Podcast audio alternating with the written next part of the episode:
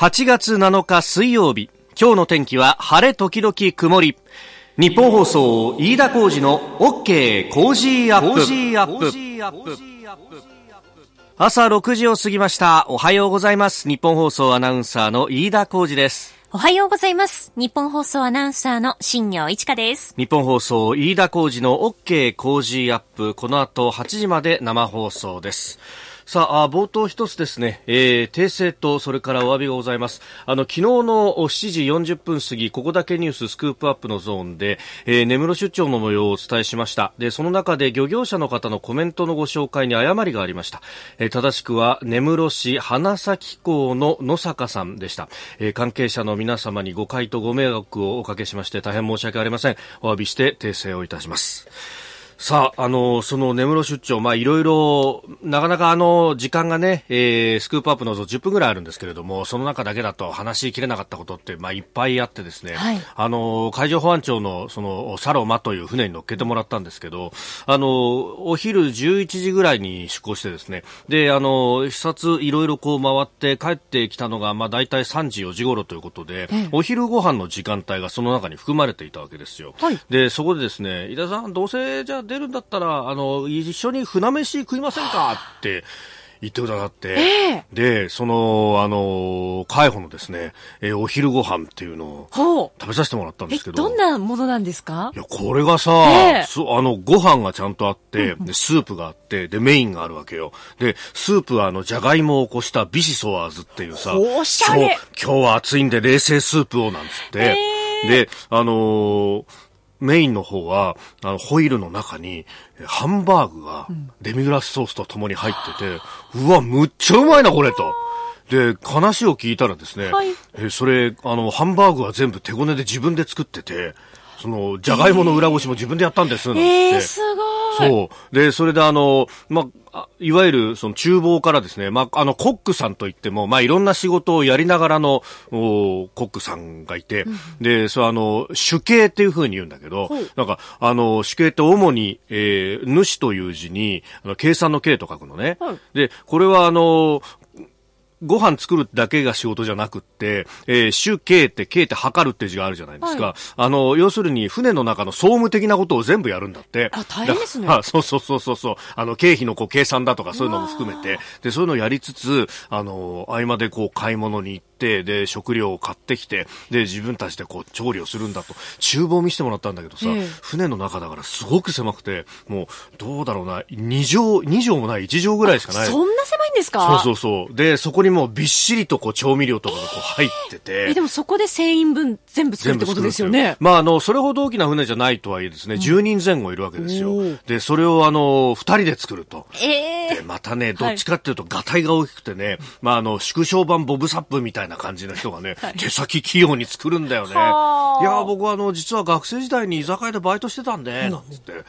あの、手作業が器用で、だからこういうの好きなんですよ、なんつって。えー、いやー、すごいね。やっぱり、うん、全部、こう、船っていうのは自己完結ができるようになってると。ほうほう生活全部船の上でやるわけだからね。そうですよね。うん。で、この強みっていうのが、例えば災害の時とかも、とりあえず、行って派遣されて、その場ですぐ活動ができるんですっていうふうに言ってて。なるほど。なるほどな。だから、あの、まあ、自衛隊はね、自己完結のできる組織だなんていうことを言いますけど、うん、あ、海保もそうなんだなと。このところは、あの、給水活動だとか、あとお風呂、入浴支援なんかでも、えー、被災地でも活動しているということです。まあちょっとね、あの機会があったらまた継続的にいろいろ取材をしたいなと思っております。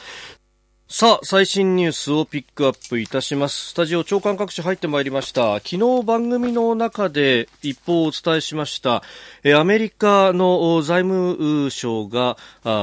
中国を為替操作国に認定したということ。まあ、これをに伴って、えー、為替は円高に触れ、そして株も昨日はね、えー、特に寄り付きのところでは日経平均株価600円以上下がったと、結局終値では100円ちょっとの下げにとどまったわけですけれども、まあこれ、世界同時株安というようなね、ことになっております。これについて朝日新聞、えー、米中通貨でも対立、えー、それから毎日新聞、米中為替でも対立、えー、産経新聞、米中摩擦、通貨に飛び火、えー、そして日本経済新聞も米中衝突という特集の第1回で通貨安競争を身構える世界と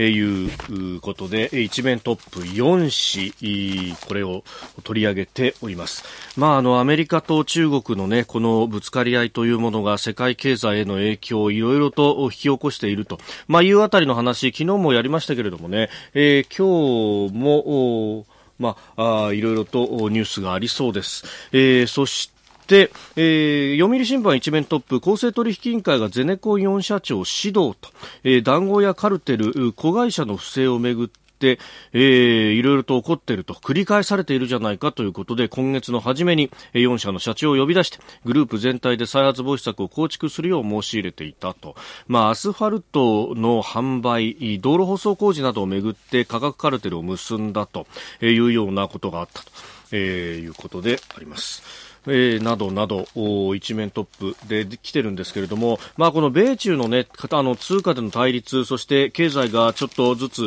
えー、減速傾向に向かっているぞというあたりまでは大体、えー、各社報じるんですが、えー、一方でですねさほど大きく報じられていないのがむしろ昨日はですね、えー、日本の足元の経済についてっていうのも指標が出ておりまして、えー、少し経済面で触れているところもあるんですが、えー、景気動向指数、昨日発表されています。内閣府からですね。で、これによると、えー、景気の先行きを示す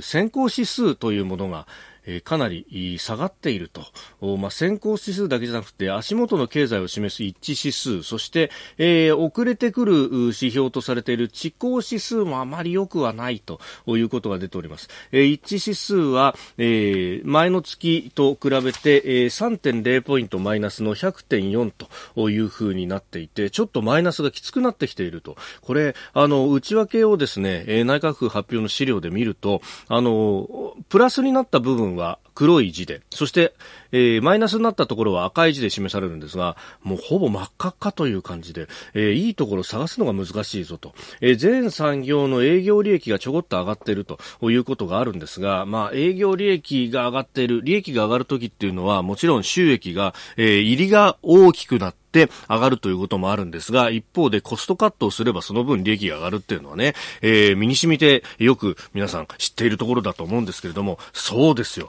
賃金上げなきゃこれ利益は上がるわけですよ。だから、あの、GDP の指標なんかでもよく出ますけれども、内需がどんどん冷え込んでいて、特にその内需の6割を占める個人消費がですね、えー、あ内需の大部分を占める、えー、GDP の6割を占める内需、その大部分が個人消費。個人消費とそれから企業の設備投資が本当に今冷え込んでるっていうのが、こういうところでも見てわかる。そして、米中は対立をしている。えー、イランもどうなるかわからない。えー、イギリスの EU 離脱は10月末に迫っている。そう。あんまりこの世界経済見通しでいいことがそんなない中なんですが、えー、それで例えばアメリカ、トランプ大統領は、えー、連邦準備制度理事会、FRB、FOMC にこう圧力をかけて、えー、どんどん金融緩和をすべきだと。なぜならこの先経済が、おまた減速してしまう可能性があるからだということを言うんですが、いや、すでに減速傾向が鮮明になっている日本の当局というのはどうして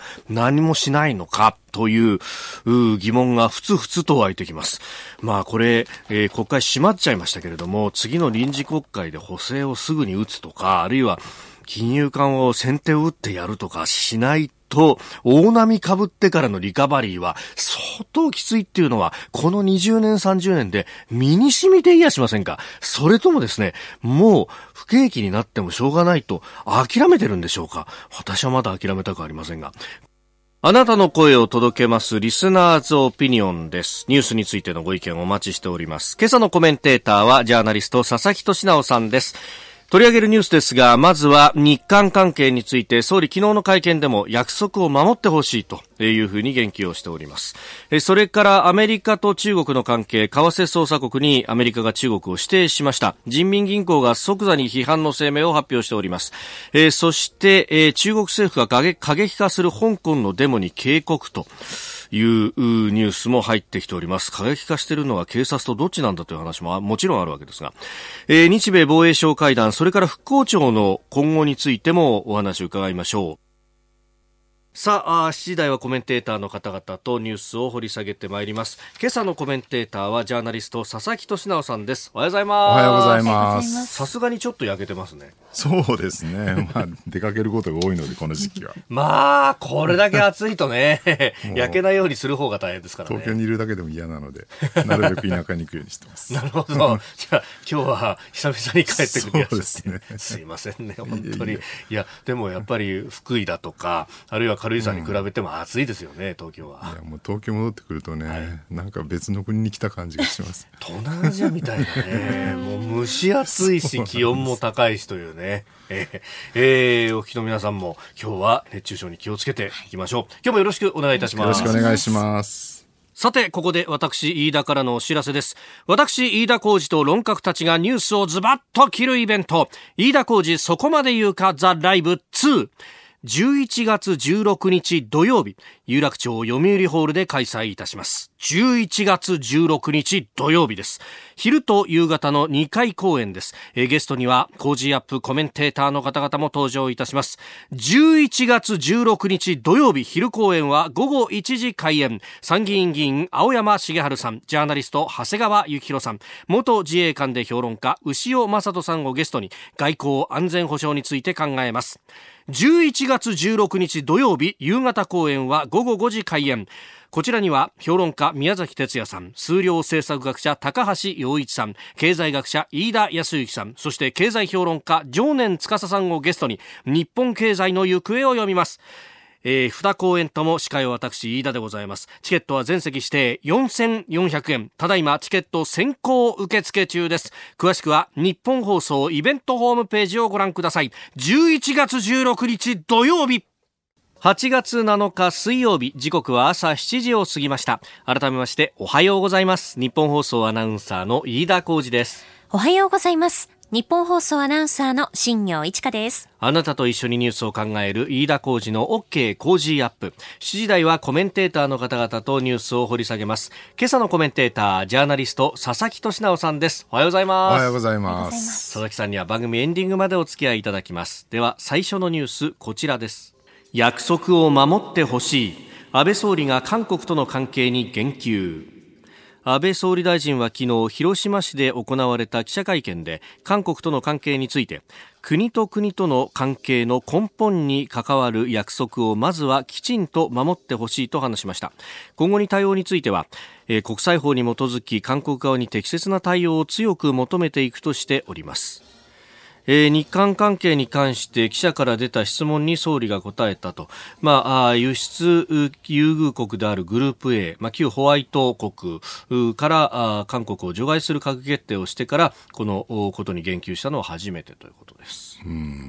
これね、なんで日本人から見ると、はい。韓国の考えてることわけわからんって思ってる人は圧倒的に多い。なんか今朝もね、ツイッターのトレンドとか見てたら、はい。韓国嫌いとかいうのが、あそうそうそう。いっぱいあってですね、嫌いです韓国と。好きです韓国がトレンドの上位に上がっているという。なんとも言えない感じなんですけど、はい。基本、韓国政権って何なのかっていうと、ええほら、ええええ。毎回政権交代するために前大統領が逮捕されたり、ん。ね、暗殺されたりとか、自殺しちゃったりとかするじゃないですか。すね。基本、今のムン・ジェイン政権もそうなんですけど、前政権に対する革命であるっていうあね、考え方はいなんですよね。ええ。だから今のムン・ジェイン政権もほら、あの、積算ああ、え石石兵生産ですね、はい。ええ。積み重なった保守政権による積み重なった悪いことを全部生産しましょうっていうんで、石兵生産って言い方をしてるんだけどだからそうすると継続性よりもはい。改めることの方が大事だっていう考え方です、えで日本から見るといやいや継続性が大事だろうまあそうですよね。でいかに政権が変わったとしてもね。そうなんですよね。で、そこがね、なんかすごい考え方が違うよねと。で、そもそも韓国の民主主義って元から、なんだろう、街頭運動ですよね。デモとかでええ政権を倒して我々の、ね、政治を取り戻すんだと。で、それで一掃するんだって考え方がすごく強い。あで、日本人はどっちかっていうと、まあ、はい過去ね、ほら、60年安保、70年安保みたいろんな大きなデモもあったんだけど、どっちかといええ。ばデモとか、街頭運動よりも、はい。どちらかというと、こう、選挙とかですね、ええ。制度によって世の中を少しずつ動かしていくっていう方向にが強いんですよね、傾向がね。だからそこはね、すごい日韓で考え方が全然違うよねと。あただね、なんかデモだけではい。政治を動かしていくってのもちょっとやりすぎだなと思うんだけど、日本人は日本人でね、なんかはい。あまりにも制度に期待しすぎっていうか、なんか選挙さえやってれば民主主義が実現してるんだっていうふうに考えるのもちょっと僕は言い過ぎなんじゃないかなと。本当はだから選挙もあって、はい。ね、街頭行動デモとかもあってその両方の両輪で政治ってのは動いていくんだっていうところがまあ中庸的な捉え方じゃないかなと思うんですけどね。あの韓国政治が専門の同志社大の浅場、はいはい。教授、浅場さん。浅場さんね、あのウェブ上でインタビューに答えてましたけども、確かにその今のムン・ジェイン政権っていうのは、ええ。あの反日保守派に対して反対の政権であって、だからあの直接日本と対峙するっていうよりは、その韓国内保守派叩きの延長に、そのあるいはネタとして、えー日本というものが非常に大きくあるんだと。要するにか国外に目を向いてるわけじゃなくて、ええあくまで国内向け向けってことですようねん。これってね中国とかもそうですよね。ああ。よくほら日本日本叩きを一時期してたりとか、はい先ほどもアメリカを叩きしてんだけどあれ別に本当にアメリカや日本が憎いんではなくて、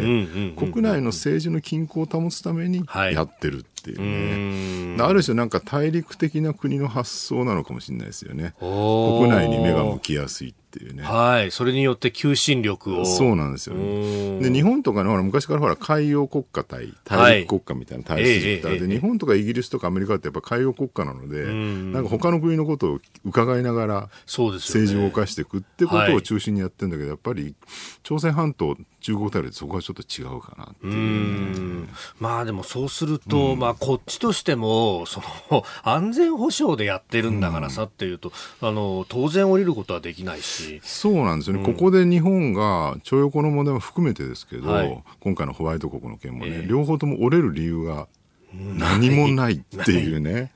そうなるとね、もうここはただ冷え切っていくだけなのかなと。うん。ただ冷え切っていくとね結局ほら今回韓国がもはやムン・ジェインが本当に言ったかどうかわかんないけど北朝鮮と経済協力して、か日本を追い抜かすんだと。でそんなこと言い出したらますます輸出できなくなりますよねまあっていうね。。でそうなったらね結局韓国北朝鮮、えーそして中国ロシアみたいな連合にだんだんなっていくと、日本はますます東アジアで孤立していくよねっていうね、うんどうやって生き延びていくのかって。まあね、本当にでも海洋国家と大陸国家がぶつかり合うみたいな形になるかもしれないですね。そうなんえーまずはあ日韓関係についてでした。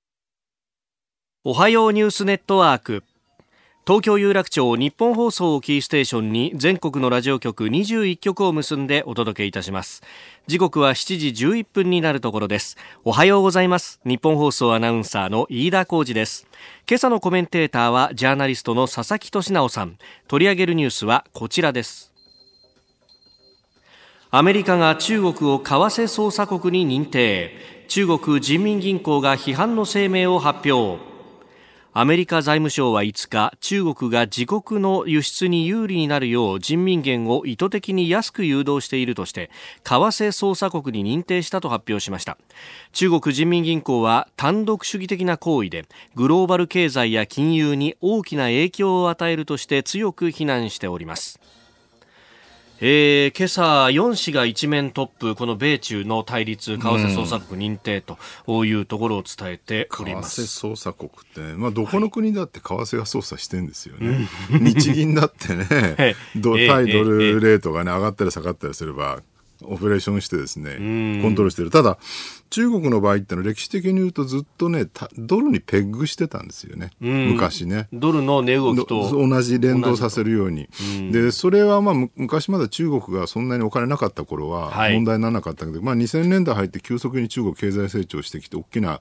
影響を世界経済に与えるようになると、なんか不当に安い、ねはい。元で人民元で貿易してるって相当非難が高まってですね。だから一旦ドルペッグやめて、はい。えーバスケット制だから、えードルとか円とかはい。ウォンとかですね、あとまあユーロとかそういうのを連動させるって方向に変えてはきてるんです。はい。だそんなに問題じゃないんだけどただ中国ってもう一個問題があって、ん。例えば日本円だとねすごい円安円高に減った時に日銀が一生懸命買い出されたり売ったりしてもあんまり効果なかったりするじゃないですか。えー中国はねあの上海に外貨取引センターっていうのがあって、はい。そこがねかなり厳密に人民元の流出流入コントロールしてるので、コントロール政府がしやすい。っていうね、はい。だからまあこういう為替操作国じゃないかって言われてしまうええ。一つの元凶にはなってるわけなんですよね。ただ中国からしてみるといやいやそうやってねそのドルペグやめて、ね、その通貨バスケット制に変えてきたりとかいろいろ対応してんのになんで今更こんなこと言うのっていう感じに多分中国側としてははい。思ってるんじゃないのかなっていうね。ええ。だから現状この問題ってねここだけで見るんじゃなくてじゃあ次中国がね、これに対してどう出るのかはい。っていうことを考えなきゃいけないかなと思うんですよね。えーあの日本放送では6時から番組やっておりまして、メールもいろいろいただいてるんですが埼玉朝霞市からいただきました末さん55歳公務員の方、えー質問です。中国政府はアメリカの国債売却しますか？確かに米国債を相当そうなんですよ中ね。あのね、対応、中国側の対応は3つあるって言われて、可能な対策は。一つは、はいえーレアメタルの輸出禁止。ああこれ尖閣の漁船衝突の時にやりましたねよね。日本に対して。これね、アメリカに対してやったりする可能性はなくはないかなっていう、まあ、中国ね、特に大陸の内部の方はレアメタルの宝庫ですから、ここはい。をぐっと握られると、世界中のね、IT 系のテクノロジーは、ものすごい打撃を受けるよねと。はい。で、二つ目がですね、中国内に進出しているに海外企業にはい対する規制ですよね。ええこれもまあ大きいかなという。はい。で、三つ目がね、この米国国債売却じゃないかって言われてんだけど、これね、売却、いや、あのね、今年の初めぐらいにもね、大量に売却した事件があって、おわーって話になったんだけど、ええ。実はその後ね、大量にまた買ってんですよね、ん。中国政府が。だから結局、中国政府としては、なんかそれを切り札にしてしまうと、はい。仮に、ねものすごいたくさん持ってますからね、中国はね、米国債。はい。売却一部でもするとええ。値崩れするじゃないですか。そうすると中国の外貨預金がはい。一気に減るっていう問題があるので、多分ねそこまで踏み込めないんじゃないかなっていうね。まあ、これで外貨預金積み上げて、外貨準備を積み上げて、ええそれでその AIIB だとかを介して、そのドルをさらに外に投資に向けてるとかっていう話もあります。そうそういうことですよね。だから結局ここでアメリカと中国の間で消耗戦のだからレアメタルだってね、はい輸出禁止すればそれ一瞬中日本アメリカは困るかもしれないけど、ええええ結果的に中国にもかぶってくる、まあそれだけグローバルなねそのサプライチェーンネットワークで出来上がってるわけだから、はい。何か対抗策を打てば当然自分たちも傷がつくって。これアメリカ中国両方ともそうなわけですよ。うん。そうなると今飯田さんおっしゃったようにねあ中国としてはなんかここで消耗戦に引きずり込んでしまうよりも、はい。AIIB みたいなねその一帯一路戦略で、ええ。まあ、中央アジアとかアフリカとかですねあるいはヨーロッパですよね、そことのその経済的な結びつきをガンガン強めていって、はい。最終的にアメリカを孤立させるっていうね方向に持ってった方が得策なんじゃないかなと。うん。なんか近い国とは仲悪いけど遠い国とは仲がいいっていう、ええええええ。日本は韓国中国と仲悪いけどインドと仲がいいみたいなおー。同じでなぜかヨーロッパはね中国に対してはそんなに悪いイメージないんですよね。で経済的な結びつきも非常に大きいですから、はい。今後だから EU は中国になびいていく可能性は結構ある。うん。でアフリカはもう完全に中国経済支配権に入りつつあるので,、はい。で東南アジアもそうですよね。ってことを考えるとね実はアメリカってすごい強大な大国ですけど一方で世界的に見ると、実は孤立しつつあるのはアメリカじゃないかっていうね考え方もある。日本はそれについていってるんですけどん。そうすると日米 VS 中国ヨーロッパ経済圏みたいなブロック化も起きなくもないのかなっていうね。それなんかあの、広く世界地図で考えるとある意味ユーラシアグループとそうなんですよ。あの太海平洋。洋国家太平洋のかうん国ね。家国々っていうことになるんですかね。そうなんですよ。で、しかもほら、イギリスが EU 離脱して、はい。最近日英同盟再燃みたいなね。そうですよね。ね軍事的な結びつきもしかも、そうそう、アメリカ、日本、イギリス、イギリス。対ヨうん。ーロッパ、中国大陸国家っていうね。どっちが数十国なんだろうかっていう。そうすると世界秩序の再構築再構築ね、なんか昔20世紀の初め頃に言ってた、はい。さっきもちょっと話しましたけど、海洋国家対ね、ええ。大陸国ええ家の対立みたいなのが、もう一回なんか地政学的にはい。浮上してくるみたいなこともあり得るのかなっていうね。面白い時代になってきましたよ。そうですね。ね。そこでどういう立ち位置を取るかっていうのが日本としても。いやもう日本はね、はい。本当に難しくて、これからね、軍備どうすんのっていうね、うん。安全保障の問題考え出すと、はい。もう途方も途方もないぐらいに考えなきゃいけたくさんあるなって感じはしてきてますよね。さあそして、えー、そんな中ですがもう一つこちらのニュースです。中国政府が過激化する香港のデモに警告。中国政府で香港の問題を担当する香港マカオ事務弁公室は6日過激化する香港のデモについて中国政府の揺るぎない決意と強大な力を見くびってはならないと警告しました。香港各地では5日から6日にかけ抗議活動が続き香港警察が148人の逮捕を発表しております。まあ、その逮捕の中には、それこそ懐中電灯を買っただけで逮捕されたみたいなことが、まあ、これまだ、ね、ネットの情報だけなんで、ちょっと。もう、フェイクニュースが出まくってますよね。中国、あの、香港に隣接する深センに人民解放軍が集まってるとか、はい、えー、えー、戦車が来たとかですね、はい、両方ともデマだったですよね。一昨日ぐらいもね、なんか、やっぱり深センに大量のなんか警察なんかが集まってるって話だってあれは実はでもなんか50周年かなんかの70周年か70周年のあのパレードのために集まった時みんな丸腰だったって話になったりとか。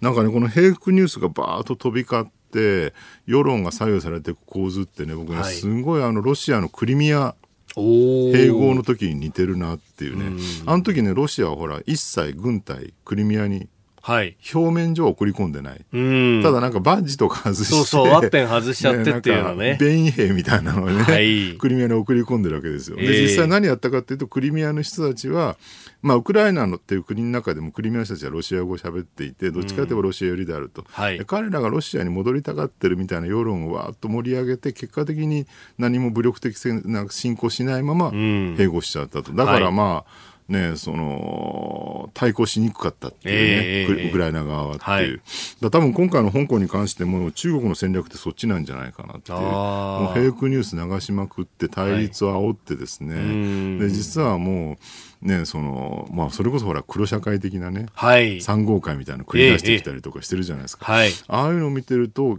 なんとなく暴力的な状況になってるんでもうここをなんとか制圧せざるを得ないっていう雰囲気に持ち込んでいくことによって気がついたら、はい、えー、香港自体が、えー、制圧されてるっていう構図に持っていこうとしてるんじゃないかと。あのね昔ほらあのないっていう政治学者がソフトパワーとハードパワーってね、ジョセフ・ナイという。ジョセフ・ナイ、はい、軍事力と文化的な力で、えー、で、最近そのハードパワーとソフトパワー以外にシャープパワーって言葉が出てきて。シャープパワー。シャープパワー。これね、アメリカのフォーリン・アフェアーズっていう外交専門誌が言い出したんですけど、はい、何かっていうと、情報操作で、うん。いろんなフェイクニュースとかでね、そういう、ほら、ロシアがあのアメリカ大統領選挙に介入して、はい、まあ、トランプに金を渡したかどうか分かんないんだけれども、うんうんうん、一応なんかいろんなフェイクニュースを流したことによって、トランプが当選しちゃったみたいなことが言われてるじゃないですか。ああいうのがシャープパワーなんですよね。はい、で、クリミアもシャープパワーだし、やっぱ中国も今回そのシャープパワーを駆使しまくってですね、香港問題をなんとか片付けようとしてるんじゃないかなというね。軍事力出してしまうとね、はい、台湾とかむちゃくちゃ反発しますし、そうですね。台湾が反発してしまうと、まあ、今後のね、はい、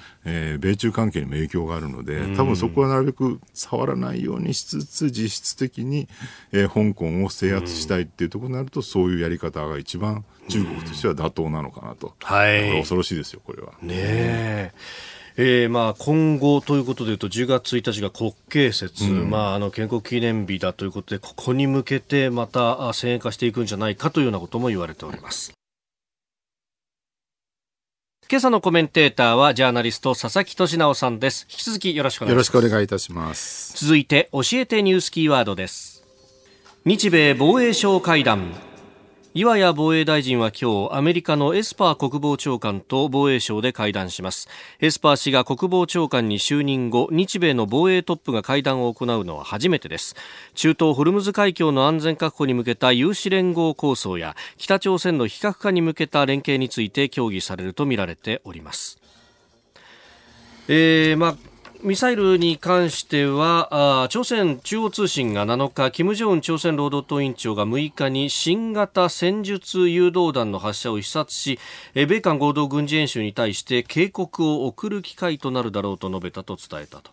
いうような話も出てそこら中で火種だらけで、ね、いや本当ですよね。あのホルムズ海峡の話とかね、はい、昨日ね河野外務大臣がブログずっとやってるんですけど、はいはいはいはい、SNS 得意な人なのでですね。あのホルムズ海峡の話書いてですねこれ見て驚いたんですが2018年の数字で、各国の原油輸入量に見える占めるホルムズ海峡の依存度、総輸入量の中でホルムズ海峡を通ってる原油が何パーセントあるかっていうのを、はい。日本中国韓国その他いろんな国全部調べてるんですけど、え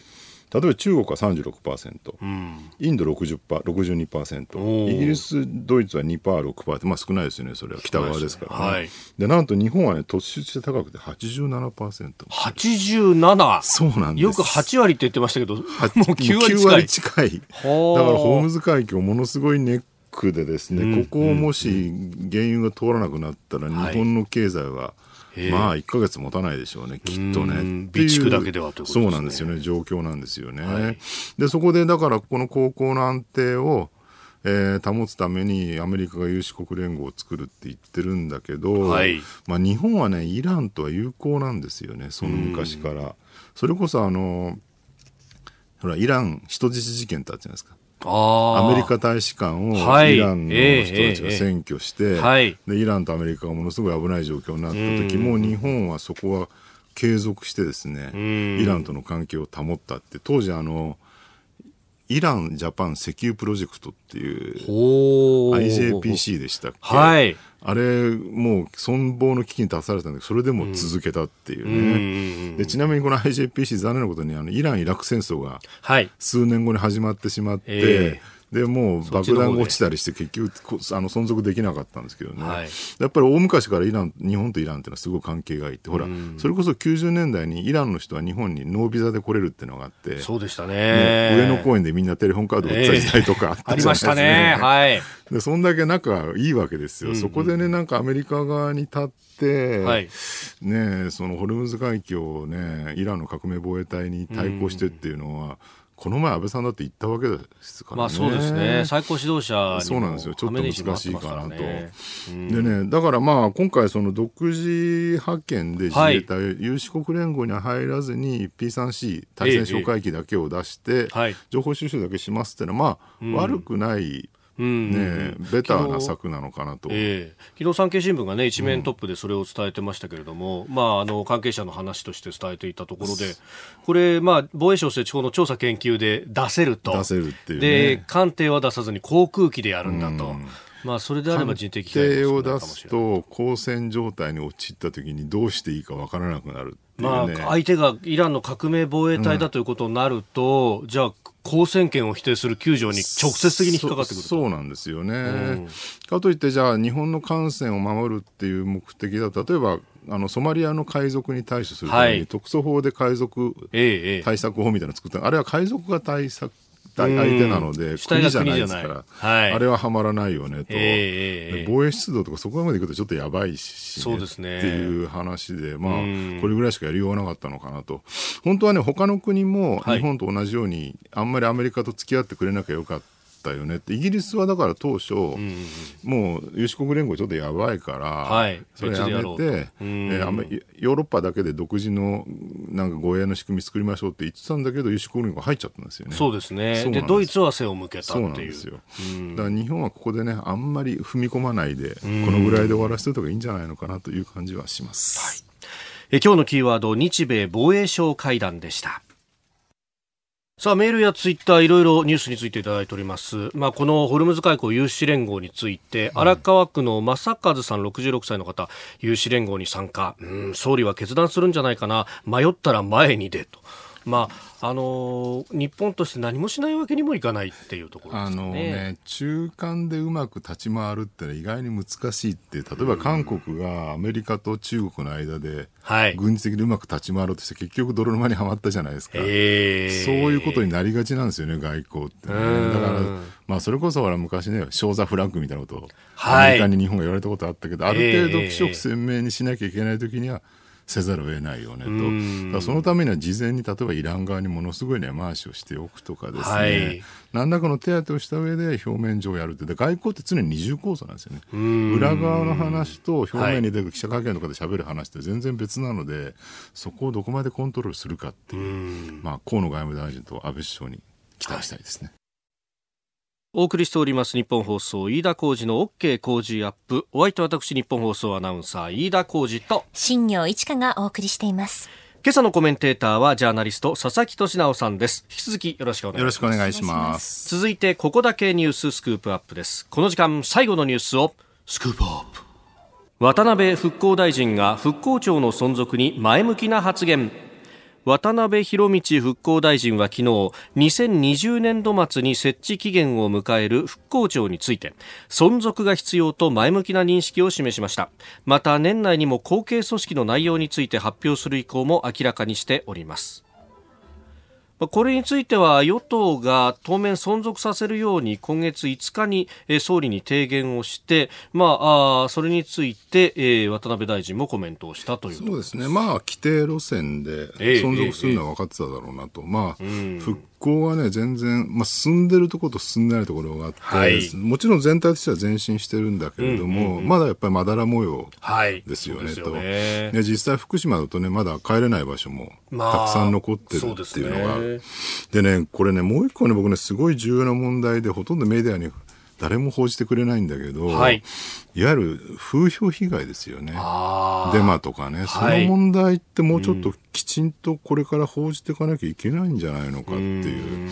あの東日本大震災って亡くなった方が、死者、行方不明者合わせて1万8004人ですけど、はい、震災関連死ってのがある、えーはい、でこれがね今年の3月ぐらいの復興庁の数字だと3700人ぐらいいらっしゃるんですよね。結構大きいんですよ。で、震災関連死って何かっていうと、はい、えー、震災そのもので亡くなったわけじゃなくて、震災による負傷、傷が悪化したりとか、あと避難生活等による身体的負担で疾病による亡くなった方ってことなんですよね。はい、でね、その、結局自主避難っていうのがあって、えー、要するに福島、あるいは東京とかも含めてなんですけど、はい、えー、現状、全くもう放射線量とかは低下していて、うん、福島県内、その一部避難している区域を除けば、はい、もう平常と変わらないっていう状況なんですけど、えー、まだ避難されてる方は結構いらっしゃる、はい、でそれ自主避難者っていうんですよね。で今回、その復興庁の問題に関しても、その自主避難者に対する支援打ち切りに反対している人がまだたくさんいて、だからそれがまあ復興庁存続必要だっていう、まあ、議論の一つにもなってるんだけど、一方で、自主避難って必要だったのかどうかっていう議論はあるんですよね。はい、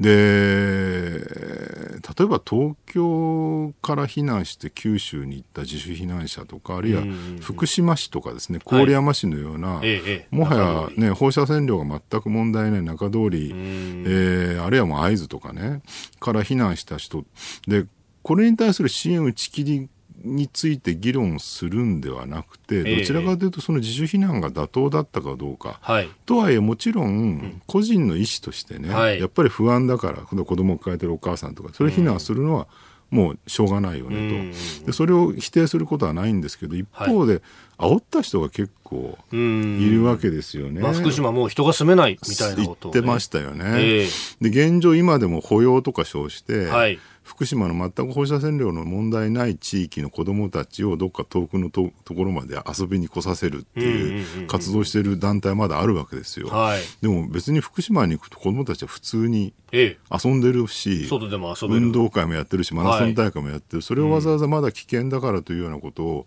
言ってですねその保養とか称してキャンプさせたりしてるっていうねその福島県外で、はい、果たしてそれって問題ないのかっていうと僕はすごく問題あると思うんですよね。だから実際その震災関連死3700人の中にも、こういうね、煽られた形で自主避難してしまったことによって亡くなった方っていうのは、えー、統計数字上は全く見えないんだけど、はい、結構一定数いらっしゃる可能性はあるんじゃないのかなと。で震災からもうね、8年経ってですね、はい、もう来年だと思います。9年になるわけですけど、いまだにまだね、うん、放射線量の危険があるって言い続けてる人はい。たりとか、はい、でもさすがに8年も9年も経ってね何の影響もないっていうのはおかしいじゃないかって批判されると、うんうん、いや遺伝的な影響があるんで、うん。子供や孫にまで影響があるって言ってる人までいるんですよね。はい、でもそれって、まさしくね広島長崎の原爆投下後に言われた差別の構図と全く同じだったんですよね。当時も、ほらあの被あの被爆者がね、はい、子供を産むと、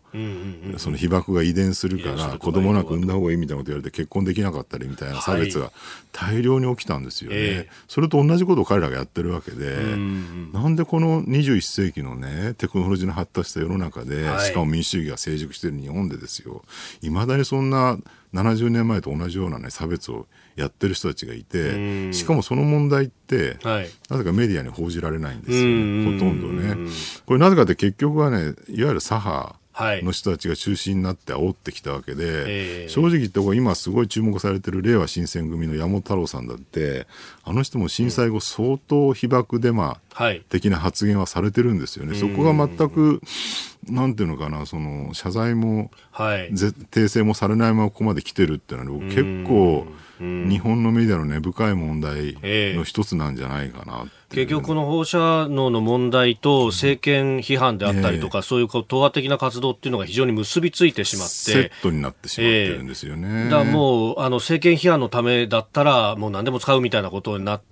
科学的なこう整合性みたいなものって後に置かれちゃってるという。で、ね、それに対して異を唱えてる科学者物理学者、はい、あるいはお医者さんたくさんいらっしゃるんですけどそういう人に対してネトウヨ呼ばわりとかね、はい、してる構図みたいなのが起きて本当に何とも言えないままこの8年が過ぎてしまったっていうね。で僕ねその広島の問題ってずっと戦後長くね、はい、被爆者差別って検証され続けてきてるじゃない、えー、それと同じようにねこの東日本大震災の福島差別の問題って、はい、多分これから本当僕は50年とか100年かけて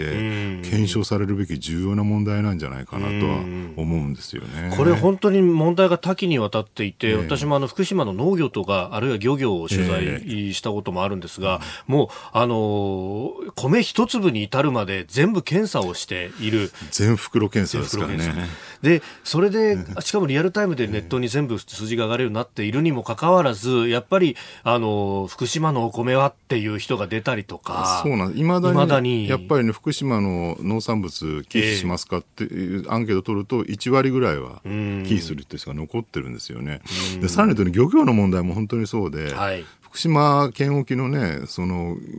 漁業者から見るとあの例の、えー福島第一原発廃炉作業中の、あそこにほら処理済みのトリチウム水が大量に溜まってるじゃないですか、あれ別に世界各国どこでも放出してるので、うん、原発のある場所では、ね、全く問題ないんですけれども、それを放出した瞬間に、福島の漁業が危ないとか、汚染されたとか言い出す人が大量にいて、しかもそれが一部のね、声ならいいんですよ、ノイジーマイノリティ的な。意外に日本のメディアそれ乗ってしまうんですよね。乗って一面トップから大特集とかをすると、そうなんですよね、そのイメージに煽られてしまう。そう、だから福島で漁業やってる人たちは、もはやそんなものは問題ないっていうのはみんなな分かってんだけど、それによる副次的な副作用ですよね、はいえ。ー、メディア効果によって風評被害が起きれることを激しく恐れてるので東電からのそのトリチウム処理水をね、はい、その放出するってことには絶対に賛同できないっていう、ねはい、こういうものすごいがんじがらめの構図になってしまってそれがねあそこに膨大なタンクがどんどんどんどん積み上がり続けてるっていうねもうどう対応していいのか分かんないっていう、えー、いずれどっかでね放出せざるを得ないと思うんですけど、えー、これもまあ、どういうタイミングがあり得るのかっていうと誰にも答えはないっていうね。だ時間かけて少しずつ解きほぐしていくしかないのかなと思うんですけどね、えー、まあ、それは政治が汗をかくところなんですがみんなやっぱり表を考えると結局福島差別の問題に変に手を出して、はい、ガーンとメディアとかで批判されると、えー、まあ、票に響くわけですよね。炎上しちゃ困ると。そう誰も手を出せない、っていうね。で、結局、そういう左派を中心としたですね、その風評被害に、日本のメディア業界がね、加担しちゃってる問題っていうのはね、僕すんごい、えー、メディアの専門家としてはね、心痛む話だし、すごい影響力の大きな話だなと思うんですよね。はいえー、福島も含めて、まあ、復興庁の存続の話からあお話をいただきました。えー、さてここで、えー、一つ訂正がございます、えー、昨日のこのコーナーここだけニューススクープアップのゾーンで漁業者の方のコメント紹介に誤りがありました。正しくは根室市花咲港の野坂さんでした、えー、関係者の皆様に誤解とご迷惑をおかけしまして大変申し訳ありません。お詫びして訂正をいたします。えこのコーナーも含めてポッドキャスト YouTube ラジコタイムフリーでも配信してまいります。詳しくは番組ホームページをご覧ください。